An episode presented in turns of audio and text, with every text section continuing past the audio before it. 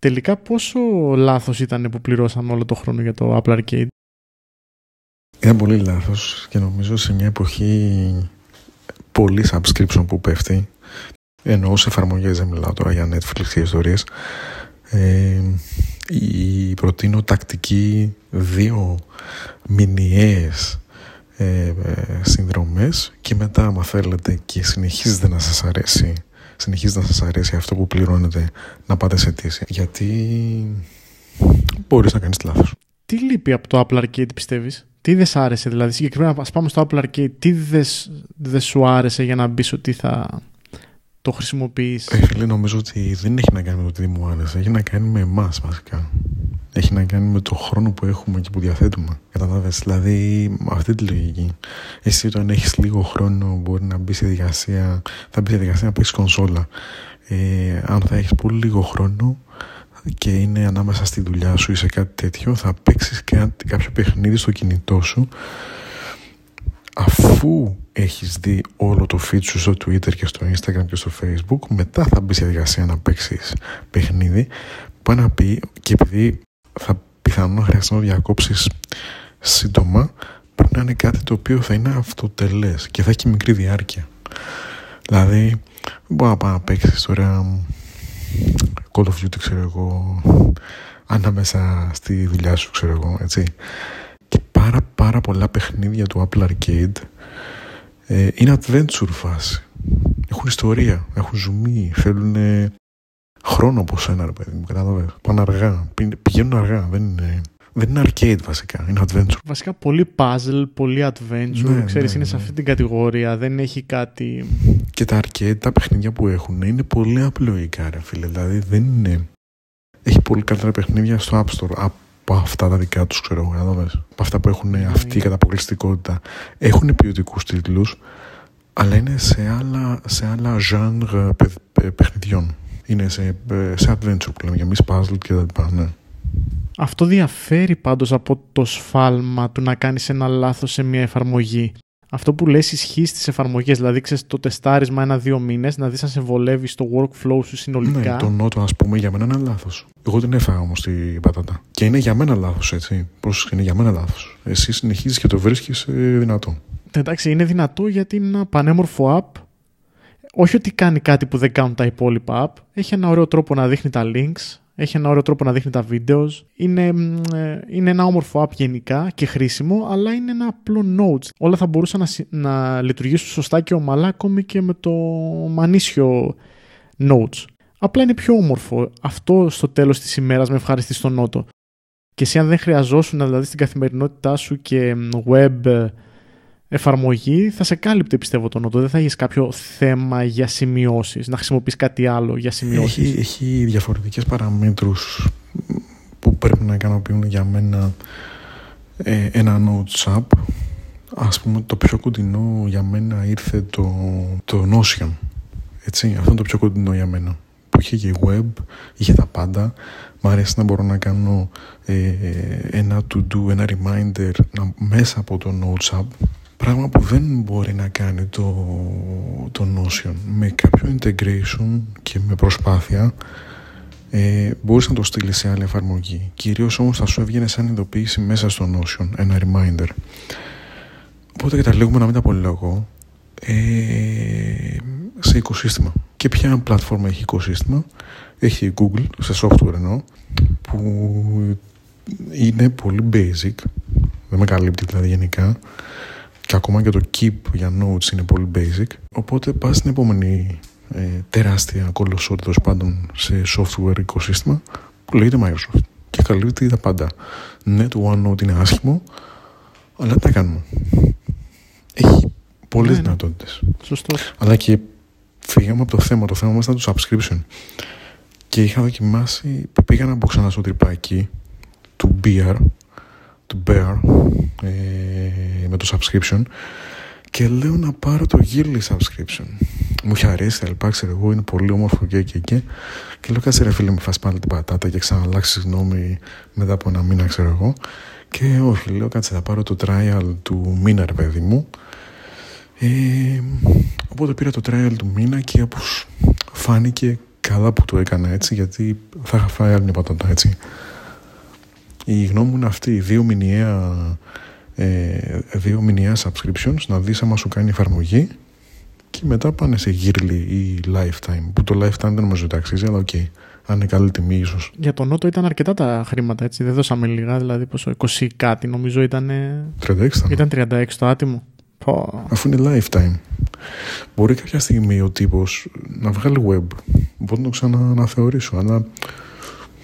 Εντάξει. Έχει πολύ, πολύ, πολύ ωραίο animation και γενικά motion το Νότο. Αλλά πρέπει να, είμαστε, να είσαι και να είμαστε γενικά προσεκτικοί στα subscriptions μας γιατί τσιμπάνε, έτσι. Μαζεύονται. Και όσο πάει η κατάσταση χειροτερεύει, τέλος πάντων θα δούμε πώς θα εξελιχθεί και η φάση με τα subscriptions γιατί βλέπω ότι όλα εκεί πηγαίνουν ναι, και τώρα το θέμα είναι ότι περιμένω μία ακόμα εφαρμογή που θα βγει 1 Ιουνίου, θα βγει τη Δευτέρα. Ναι, την είδα και εγώ, μου άρεσε. Το ιδέε, The Task App, έτσι ονομάζεται. Πολύ ενδιαφέρουσα. Ε, 1 Ιουνίου θα είναι διαθέσιμο. Πληρωμένη. Έλα τώρα, τα, μ' αρέσει που ρωτάς. Από ό,τι λέει ο τύπος που διάβασα λίγο στο Twitter, δεν θα είναι...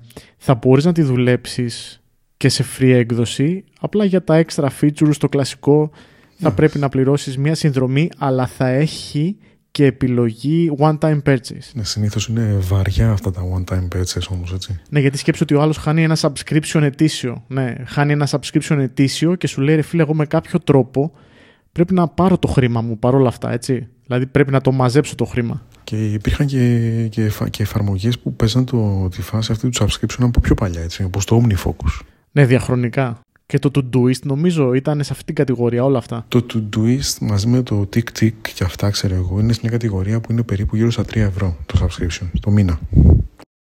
Και ετήσια βάση. Είσαι δηλαδή στα 36 ευρώ το χρόνο. Δεν έχουν επιλογή για lifetime. Έτσι, πάνε μόνο yearly. Αυτό είναι το μοντέλο τους. Πολύ καλή εφαρμογή το Todoist, έτσι. Με πάρα πολλά integrations. Νομίζω ότι είναι ακριβό όμως. Δηλαδή δεν θέλω να μπω σε διαδικασία να κάθε χρόνο να δίνω 36 ευρώ για μια εφαρμογή του Do. Ναι και το θέμα είναι ότι βλέπω ότι τελικά τα απλά reminders ή τέλος πάντων τα reminders που χρησιμοποιώ μέσα από το Fantastical είναι μια χαρά. Δεν χρειάζομαι κάτι άλλο. Έχω καταλήξει στο, σου είπα, στο οικοσύστημα, το To Do της Microsoft.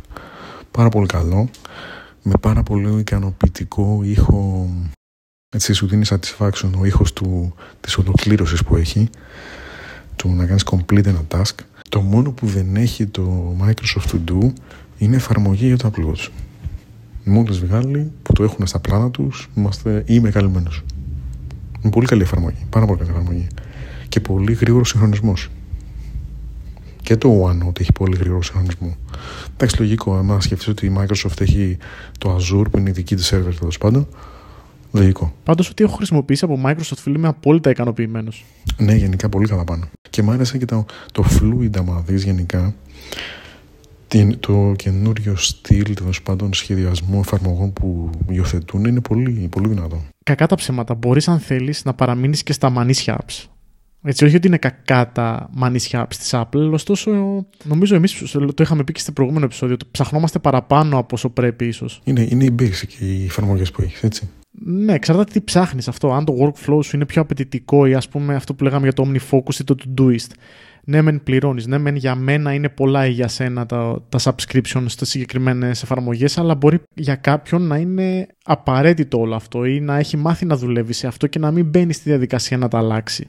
Και ξέρεις ότι αυτά τα apps είναι μεγάλου μεγέθους, δηλαδή δεν θα μείνεις ποτέ από το Do App αν υποστήριξει το To Do. Ναι, ναι, θα συνεχίσουν να υπάρχουν έτσι, ναι, εντάξει. Σημαντικό. Δηλαδή, μπορεί να μην είσαι στην Google, στη Microsoft ή στην Apple που είναι τα μεγαθύρια, αλλά ξέρεις ότι σε αυτές τις κατηγορίες εφαρμογών είσαι μέσα ρε παιδί μου, εκεί θα είσαι, δεν πρόκειται να... Το νότο που το βγάζει ένας Κινέζος μόνος του, ξέρω εγώ, μπορεί αύριο μεθαύριο να πεθάνει από COVID-20.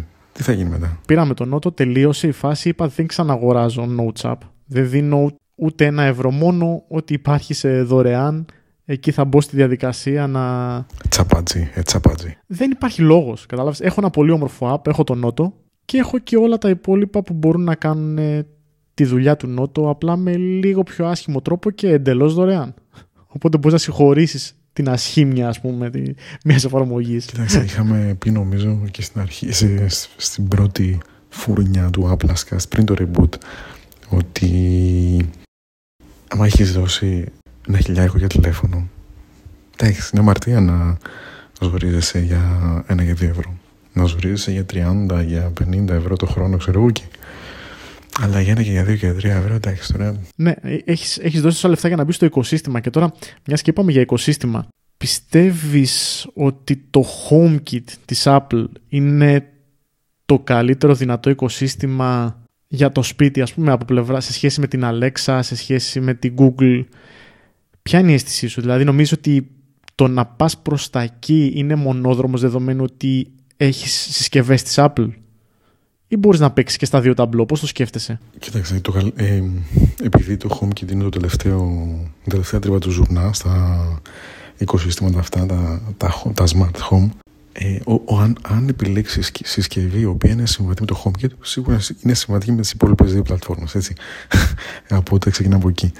Ε, αλλά ας πούμε ότι κάνεις την επιλογή. Νομίζω, θα σου πω, δεν είναι καλύτερο. Προσπαθεί, προσπαθεί. Ε, νομίζω είναι το πιο ασφαλές. OK. Okay. Αλλά νομίζω ότι έγκειται στο τέλος της ημέρας πώς το χρησιμοποιείς; Αν παρατηρήσεις όλες οι διαφημίσεις τον, ε, το Google Home, του Assistant, της Alexa κτλ. Όλες είναι κάποιος τύπος ή κάποια τύπισσα οι οποίοι μόνοι τους, μόνοι τους ή στο σπίτι τους ή στο τηλέφωνο τους αλλά είναι μόνοι τους μιλάνε στο, στον, στο Assistant. Δεν έχεις δοκιμάσει να μιλήσεις σε Assistant ενώ έχεις δύο παιδιά που φωνάζουν. Δεν, δεν πάνε να έχει ό,τι μικρόφωνο θέλει, δεν θα ακούσει, δεν θα καταλάβει. Θα εκνευριστείς και θα εκνευριστείς με το smart home γενικότερα. Οπότε εκεί έρχεται το HomeKit για μένα και το οικοσύστημα γιατί έχει ε, της Siri στο ρολόι. Το ρολόι είναι πάνω σου. Θα σε ακούσει. Ό,τι και να γίνει. Στο ρολόι μπορείς επίσης να τρέξεις το HomeKit. Να ανοιγοκλείσεις τις συσκευές. Αυτό φίλε δεν το έχει πουθενά. Για μένα εκεί χάνουν. Ξεκάθαρα. Και στην τελική μπορώ να χρησιμοποιήσω την πλατφόρμα της Google από πίσω η οποία υποστηρίζει Siri Shortcuts και με ένα έμεσο τρόπο να χρησιμοποιήσω και τα, τα υλικά και τις συσκευές οι οποίες είναι συμβατές με Google Assistant αλλά όχι με HomeKit. Δεν είναι ο καλύτερος δυνατός αλλά είναι ένα παράθυρο εδώ πάντων. Όλο και περισσότερες όμως συσκευές είναι με HomeKit συμβατές πλέον, έτσι. Όποια είναι συμβατή με HomeKit συσκευή, κατευθείαν ανεβάζει και το κόστος της. Είναι ένα μαγικό, μια μαγική λέξη μέσα στο, στη συμβατότητα. Όχι η Ακάρα και η Xiaomi. Είναι σε normal επίπεδα. Δεν ξέρω, ποτέ δεν εμπιστεύτηκα κάτι τέτοιο. Εσύ έχεις δουλέψει και είσαι πολύ ικανοποιημένος γενικά, αλλά. Φίλε, γενικά το smart home της Xiaomi είναι πολύ, πολύ solid. Δεν έχω μπει στη διαδικασία. Και ίσως είμαι σίγουρος ότι άμα ξεκινήσω και εδώ ειδικά και γλυκαθώ με το πόσο οικονομικά μπορείς να πάρεις πράγματα και να δυναμώσεις το, το, το HomeKit δίκτυο που έχεις στο σπίτι σου από πλευρά συσκευών, ας πούμε.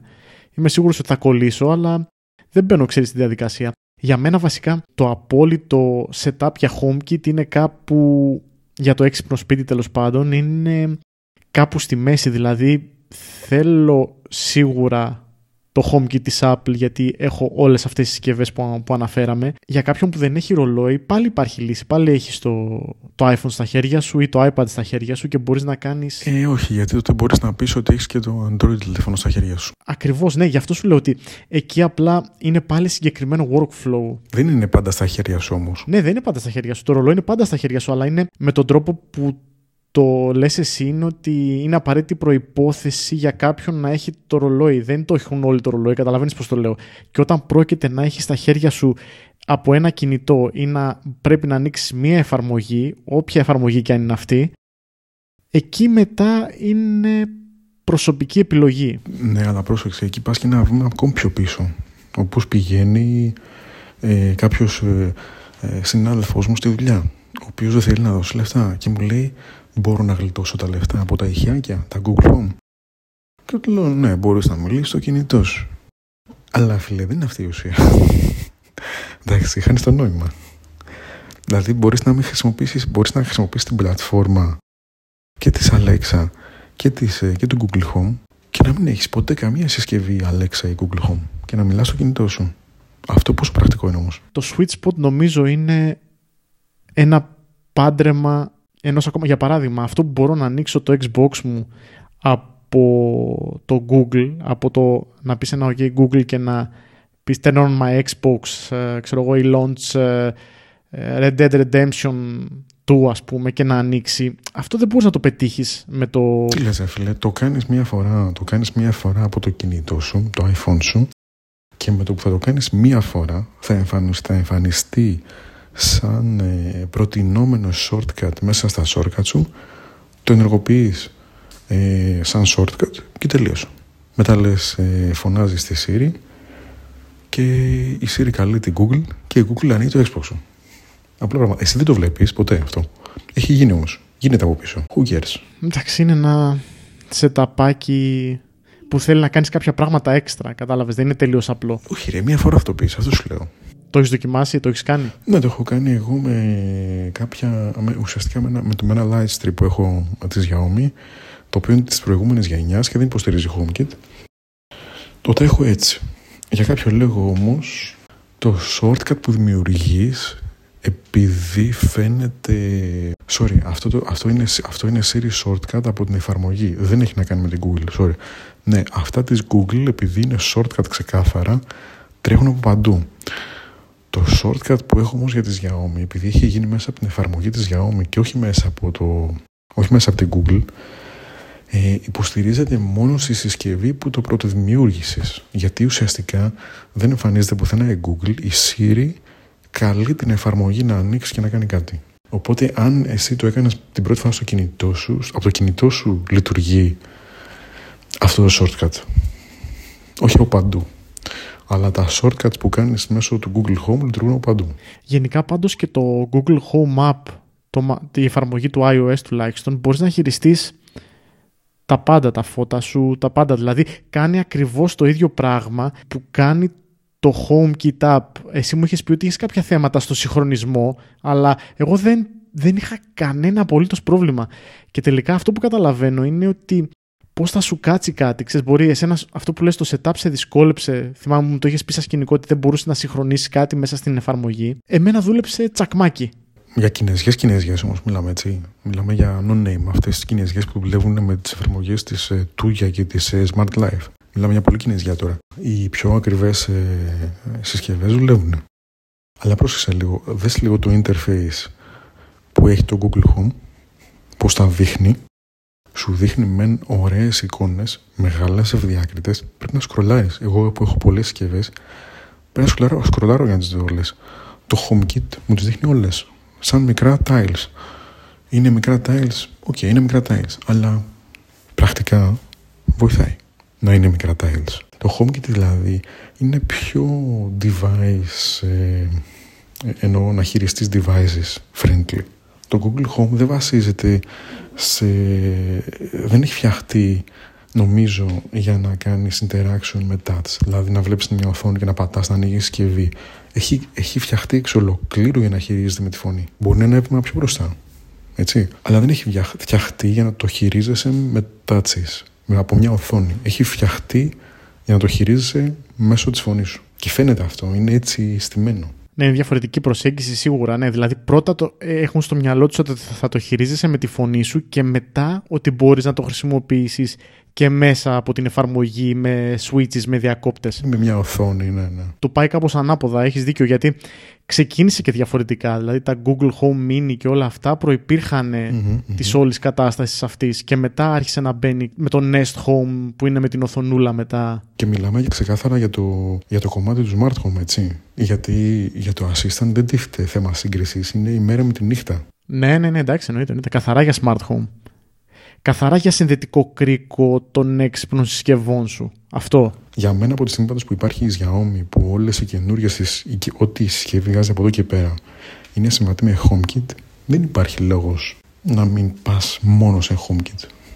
Το κόστος σου θα κρατηθεί σε, μια, σε κάτι σε normal επίπεδο. Και εσύ το, το συνάντησες με τη γυναίκα σου αυτό το ότι δεν ήθελε καν να ασχοληθεί που δεν έχεις θόρυβο στο σπίτι. Είστε δύο άτομα και παρόλα αυτά δεν ήθελε να ασχοληθεί με το να δώσει εντολές σε μία assistant. Δηλαδή αυτό το πρόβλημα ε, που έχω εγώ που χρησιμοποιώ το ρολόι, εσύ το συνάντησες ή όχι; Έχουν νόημα τα ηχιάκια που ακούνε για σένα ή όχι; Εγώ έχω πολύ πιο basic χρήση με τα ηχιάκια. Εσύ έκανες περισσότερες, ξέρεις, ερωτήσεις. Το ψάχνες λίγο παραπάνω.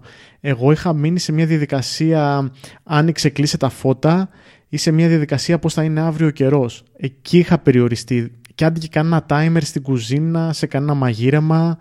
Αυτή είναι η χρήση που έκανα στα ηχεία. Παρ' όλα αυτά, όταν καθόμουν στο σαλόνι ή όταν ε, ήθελα να χαμηλώσω τα φώτα τέλος πάντων για να ξαπλώσω, να κοιμηθώ ή οτιδήποτε, προτιμούσα να σου πω την αλήθεια να πάρω στα χέρια μου ή να ανοίξω το ρολόι μου και να πατήσω turn off the lights. Καταλάβες από το να μιλήσω. Είδες. Βραδιάτικο. Είδες. Και HomePod να είχα, νομίζω ότι δεν θα έμπαινα στη διαδικασία να, να πω τάδε Siri turn off the lights. Καταλαβες, πάλι θα επέλεγα... Ναι, αλλά αυτό σου λέω, το HomeKit εκεί όμως στο να κάνεις interaction μια οθόνη υπερτερεί. Και, και γενικά ε, το home γενικά το smart home πρέπει να βασίζεται πάρα πολύ σε automations. Πάρα πολύ πρέπει να βασίζεται σε automations για να κάνει τελικά τη ζωή σου πιο εύκολη. Θέλεις αισθητήρες και automations. Αυτό είναι. Έχω ψηθεί πάρα πολύ για κλειδαριά. Αλλά δεν νομίζω να το δεχτεί η γυναίκα μου. Ρε, εσύ δεν μπορώ να βρω. Έχω ψάξει, έχω φάει τον κόσμο. Δεν μπορείς να βρεις μια κλειδαριά που να είναι κατά από 200 με 250 ευρώ. Βρήκα τη Sherlock, τη Sherlock S2 της Xiaomi 147 ευρώ. Ελλάδα κιόλας. Και κάνει το ίδιο πράγμα που κάνει η καινούργια τέτοια που είδαμε. Ουσιαστικά πάει και κολλάει πάνω στην πόρτα σου και έχει, χειρίζεται το κλειδί. Δηλαδή έχεις μόνιμα ένα κλειδί εκεί μέσα και χειρίζεται το κλειδί. Για να εξηγήσουμε τον κόσμο, υπάρχουν διαφορετικές προσθήκες. Υπάρχουν ε, κλειδαριές που πρέπει είσαι αναγκασμένος να βγάλεις το πόμολο από τη μέσα μεριά και να βιδώσεις απευθείας πάνω στο μηχανισμό. Να βγάλεις το μήλο, ίσως. Ναι, ακριβώς. Και υπάρχουν και κλειδαριές που άρχισαν να βγαίνουν τώρα τελευταία, νομίζω, τα τελευταία δύο χρόνια άρχισε να γίνεται αυτό, που μπορείς να έχεις. Είναι τόσο μεγάλες και μπορούν, είναι χωνευτές και μπορείς να βάλεις μέσα ουσιαστικά το κλειδί. Το αφήνεις πάνω στην πόρτα σου και έρχεται και κουμπώνει η κλειδαριά πάνω στο κλειδί Ναι. και είναι σαν να γυρνάς με το χέρι σου το κλειδί. Το οποίο είναι πιο χρηστικό. Δεν χρειάζεται να είσαι κανένας μάστορας, ας πούμε. Δεν χρειάζεται να μπλέξεις. Δεν είναι μόνο αυτό, δεν είναι μόνο μάστορας να είσαι κτλ. Είναι ότι ε, ε, νομίζω ότι ξέρω, το 65% του κόσμου νοικιάζει.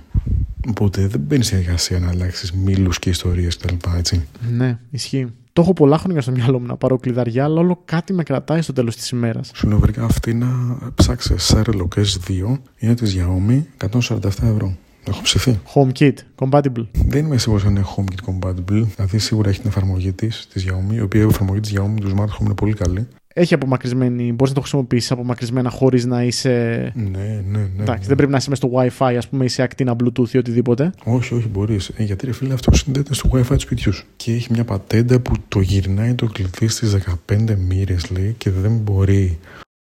Δεν μπορεί να ανοίξει η πόρτα. Είναι κάπως έτσι φτιαγμένος τέλο πάντων.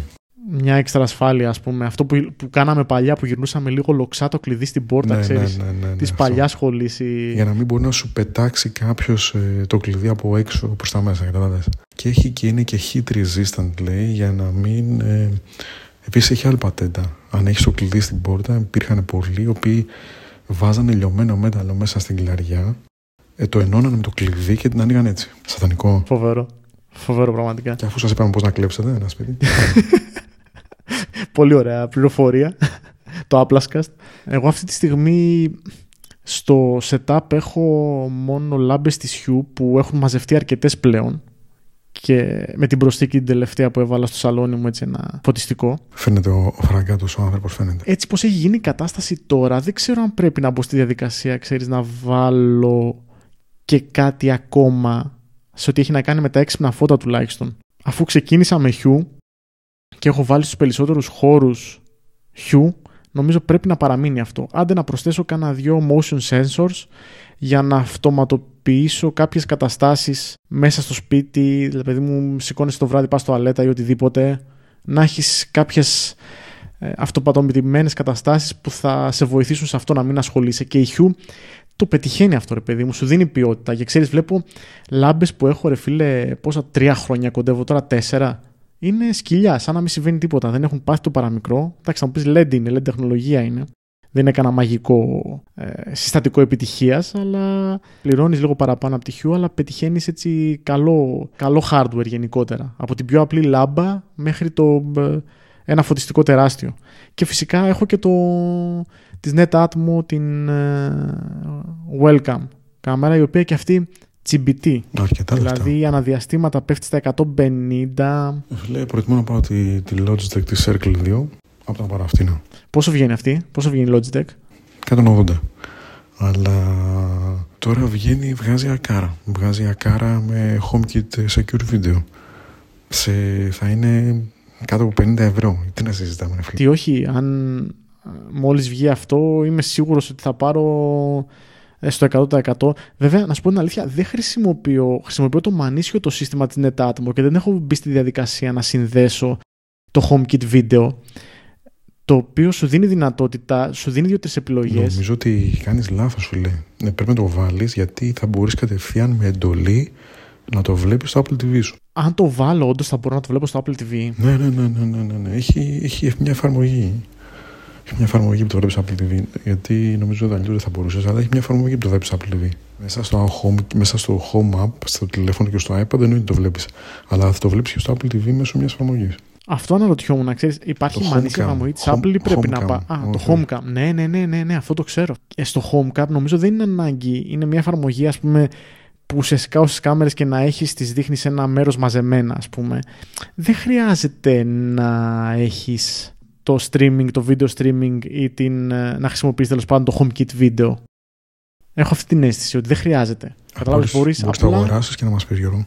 αυτή τη στιγμή στο HomeKit μέσα βλέπω την κάμερα. Έτσι. Αλλά την βλέπω μόνο live. Α, μόνο live τη βλέπεις; Ε, όχι, ρε φίλε, αυτό είναι βλακεία. Ναι, γιατί, γιατί εγώ το επέλεξα όμως. Καταλάβες, έχει επιλογή. Όταν όμως πρόκειται για ασφάλεια, χρησιμοποιώ το NetAtmo. Και γιατί το χρησιμοποιώ την εφαρμογή της NetAtmo; Γιατί επειδή αναγνωρίζει πρόσωπα, σου στέλνει ειδοποίηση και σου λέει ήρθε ο Γιώργος. Καλώς όρισε σπίτι, καλώς όρισε έρωτα. έχει κάποια πράγματα που το HomeKit δεν τα έχει, καταλαβες, και δεν θα τα έχει στο μέλλον, γιατί είναι υπηρεσία άλλης ε, εταιρείας, ας πούμε. Είναι της NetAtmo αυτή η υπηρεσία που αναγνωρίζει το πρόσωπο και, το, και τον καθένα που μπαίνει. Α πούμε, ή ακόμα αν περάσει ένα, μια γάτα απ' έξω, ας πούμε, και θα την τραβήξει, θα καταλάβεις ότι θα σου, δεν θα σου δώσει καν notification ότι είχε κίνηση. Έχει και αυτή την επιλογή. Κατάλαβε ενώ το HomeKit είναι λίγο πιο χοντροκομμένο. Δηλαδή βλέπει οποιαδήποτε τύπου κίνηση, βαρά ειδοποίηση, δεν έχει.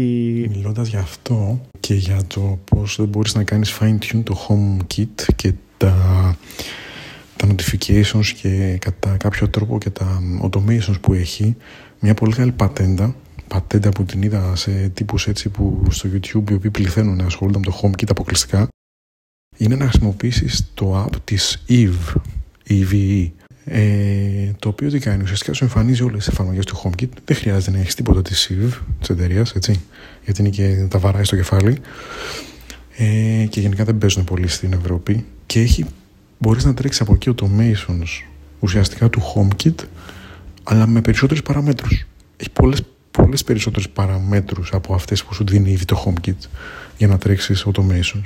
Οπότε είναι μια καλή πατέντα και ενδιάμεσο τέτοιο. Όλες οι εφαρμογές οι... που αντιστοιχούν στις συσκευές αυτές του Smart Home είναι πιο παραμετροποιήσιμες από το HomeKit. Εντάξει. Ναι, ναι. Ασχεί, ισχύει. Και αυτό η κάθε μία βάζει και τη δική της την. Δεν είναι ότι είναι παραπλανητροποιήσιμη, ότι βάζει το δικό, τη δική της πινελιά για να ξεχωρίζει από τον ανταγωνισμό. Ενώ η Apple δεν μπαίνει σε αυτή τη διαδικασία. Σου λέει ρε παιδί μου, πάρτα όλες τις κάμερες σου σε ένα σημείο μέσα στο HomeKit και από εκεί και πέρα εγώ μπορώ να σου κάνω ε, streaming ή να σου αποθηκεύω οποιοδήποτε βίντεο που είναι καινούργια προσθήκη. Έτσι. Είναι, είναι κάτι που έγινε το τελευταίο δίμηνο, νομίζω, που ξεκίνησε αυτό να το κάνει η Apple. Μέχρι τώρα απλά έβλεπες live και σου ερχόντουσαν ειδοποιήσεις όταν αντιλαμβανόταν κίνηση στην κάμερα, ας πούμε. Μμμ. Τώρα είναι καινούριο τελείως αυτό όλο δηλαδή, το θέμα για την Apple. Ίσως στο μέλλον το εξελίξει και η Apple. Μπορεί να πει ρε παιδί μου ότι εγώ, ανεξάρτητα με το ποια κάμερα χρησιμοποιείς, εγώ θα έχω τη δυνατότητα να αναγνωρίζω πρόσωπο. Αλλά δεν ξέρω με το privacy της Apple αν συμφωνεί όλο αυτό. Κλασικά θα σου πει ότι θα είναι μόνο στο κινητό σου αυτά και οι ιστορίες μόνο στο Apple TV και Ε, κάτι τα τέτοιο. κλασικά, ναι. Σε αυτό είναι πολύ έτσι καλή. Αλλά, α, και, και τα IKEA, τα IKEA όλα δουλεύουν επίσης πολύ καλά. Γενικά, σε οτιδήποτε σε smart home πηγαίνετε για μένα Hue, Aqara ή ή Xiaomi, ok, το ίδιο πράγμα είναι, και τα IKEA, γιατί όλα αυτά δουλεύουν με Zigbee. Που σημαίνει βέβαια ότι όλα αυτά θέλουν ένα hub. Αλλά αν αγοράσει το hub και μετά, η ταχύτητά τους και η σταθερότητά τους είναι απερίγραπτη. Δεν είναι τίθεται θέμα. Γιατί δουλεύουν μέσω του Zigbee. Είναι πολύ πιο γρήγορα στη, στην απόκρισή τους από οτιδήποτε. Ε, αν έχετε κάποια ιδέα ή κάτι που θα θέλατε να συζητήσουμε συγκεκριμένα για το HomeKit, μπορείτε να μας στείλετε ένα μήνυμα και είτε στο Facebook είτε στο Twitter και να το συζητήσουμε εννοείται στο επόμενο επεισόδιο. Και δεν ακουμπήσαμε καθόλου τα NFC που εγώ χρησιμοποίησα και λίγο NFC για αυτοματισμό. Δηλαδή, ας πούμε, τώρα εδώ πέρα έχω βάλει ένα, ε, δύο NFC στην κεράκια τα οποία φυσικά αντιστοιχούν μόνο στο τηλέφωνο μου, έτσι. Ε, ενεργοποιώ και απενεργοποιώ το συναγερμό και τα φώτα έξω από το σπίτι μου. Δηλαδή βγαίνω, κλειδώνω την πόρτα, ενεργοποιώ το συναγερμό. Έρχομαι πριν ανοίξω την πόρτα, περνάω το τηλέφωνο από πάνω από το άλλο στικεράκι και απενεργοποιώ το συναγερμό. Και εγώ χρησιμοποιώ NFC, αλλά σε πολύ πάλι πιο basic κατάσταση. Δηλαδή, μόνο και μόνο για να κλείσω κάποια φώτα ή ας πούμε το έχω στο, στον ασύρματο φορτιστή το βράδυ στο κομμωδίνο μου και με το που ακουμπάω το κινητό πάνω στον ασύρματο φορτιστής, σβήνουν όλα τα φώτα, όποια και αν έχω αφήσει ανοιχτά, ας πούμε, μέσα στο σπίτι. Είναι πολύ πιο, πιο basic ε, ε, χρήση. Συναγερμό, τι έχεις, έχεις, ε... Κοίταξε, όχι, έχω το, τα, τα hub της ε, Xiaomi για τσακάρα. Ε, έχουν σιρήνα πάνω. Όχι, μην φανταστείς κανένα τρομακτικό τέτοιο. Οπότε η, η, λογική του συναγερμού που έχω είναι να αρχίσει να βαράει σιρήνα και να ανάψουν όλα τα φώτα μου στο σπίτι τα smart φώτα. Καλή μαγκιά αυτό. Αισθητήρια στην πόρτα δηλαδή ουσιαστικά που. Ναι, η πόρτα έχει αισθητήρα, έχει αισθητήρα door sensor. Ναι, ναι. Ναι, ναι. Αν ανοίξει θα αρχίσει να βαράει, κατάλαβα. Ναι, σωστό. σωστό. Και έχεις και έξω ένα ε, που το ενεργοποιείς όταν βγαίνεις από το σπίτι ή μέσα από τη μέσα μεριά τα έχεις και τα δύο. Όχι, όχι, απ' έξω είναι. Μόλις κλειδώσω μετά να ενεργοποιώ. Γιατί πρέπει να κλείσει η πόρτα και μετά. Έχω τα αντίστοιχα και από τη μέσα μεριά. Αλλά πλέον τα, τα, τα ψηλοκαταργώ γιατί το έβαλα με αυτοματισμό χρόνου. Έχει, έχει, έχει δυνατότητες, αλλά ας μας ρωτήσει ο κόσμος σε τι περιπτώσεις θα ήθελε να δει κάτι συγκεκριμένο και νομίζω να το κάνουμε πιο. Εννοείται, ναι. Τέλεια. Θέλω να κάνω και ένα επεισόδιο με το Στάθη για τα Mac που λέγαμε. Κάναμε μια αρχή στο προηγούμενο επεισόδιο, αλλά νομίζω θα έχει πολύ ενδιαφέρον να πάμε ακόμα και πιο ε, μέσα στο, στο θέμα. Θέτω εγώ δύο ερωτήματα στο Στάθη, μια που είναι ο δικός του ε, των μεταχειρισμένων ε, και των ε, κόψε ράψε στα μηχανήματα. Mac Mini, τι μεταχειρισμένο μπορώ να πάρω, τι πρέπει να προσέξω και τι θα είναι καλό σε Mac Mini, δηλαδή το entry level του σταθερού υπολογιστή και όχι το MacBook και τι θα χρειαστώ για να στήσω ένα, πώς θα λέγανε αυτά τα, τα macOS συστήματα που ήταν με Windows ε, τέτοια, με, με hardware άλλο, κατάλαβες; Hackintosh ρε φίλε. Πω. Ένα Hackintosh μέσα σε ένα Mac Mini. Το παλιό το Mac Mini που είχε χώρο. Σε ένα Raspberry Pi δεν μπορείς να βάλεις macOS. Όχι έτσι. Ορίστε Γιώργο, ρώτα το Στάθη. Τρία ερωτήματα μαζέψαμε το Στάθη. Πρέπει να κάνει κάτι. έτσι, έτσι. έτσι, στο επόμενο επεισόδιο. Επανερχόμαστε, επανερχόμαστε. Μπορείτε να βρείτε τον Νίκο στο Twitter στο παπάκι Νικούφ N-I-K-O-U-F και εμένα φυσικά στο παπάκι Hazardelm H-A-Z-A-R-D-E-L-M πω πω μακρινάρι ρε φίλε πρέπει να μικρύνω λίγο το, το ψευδό να κόψεις λίγο φίλε. Ναι, εσύ το έχεις κάνει πολύ πιο έτσι νικούφρι δηλαδή νοικοκυρεμένο πα, πα, πα, πα. μαζεμένο φίλε μαζεμένο λοιπόν τα λέμε φίλε. Bye. Ciao ciao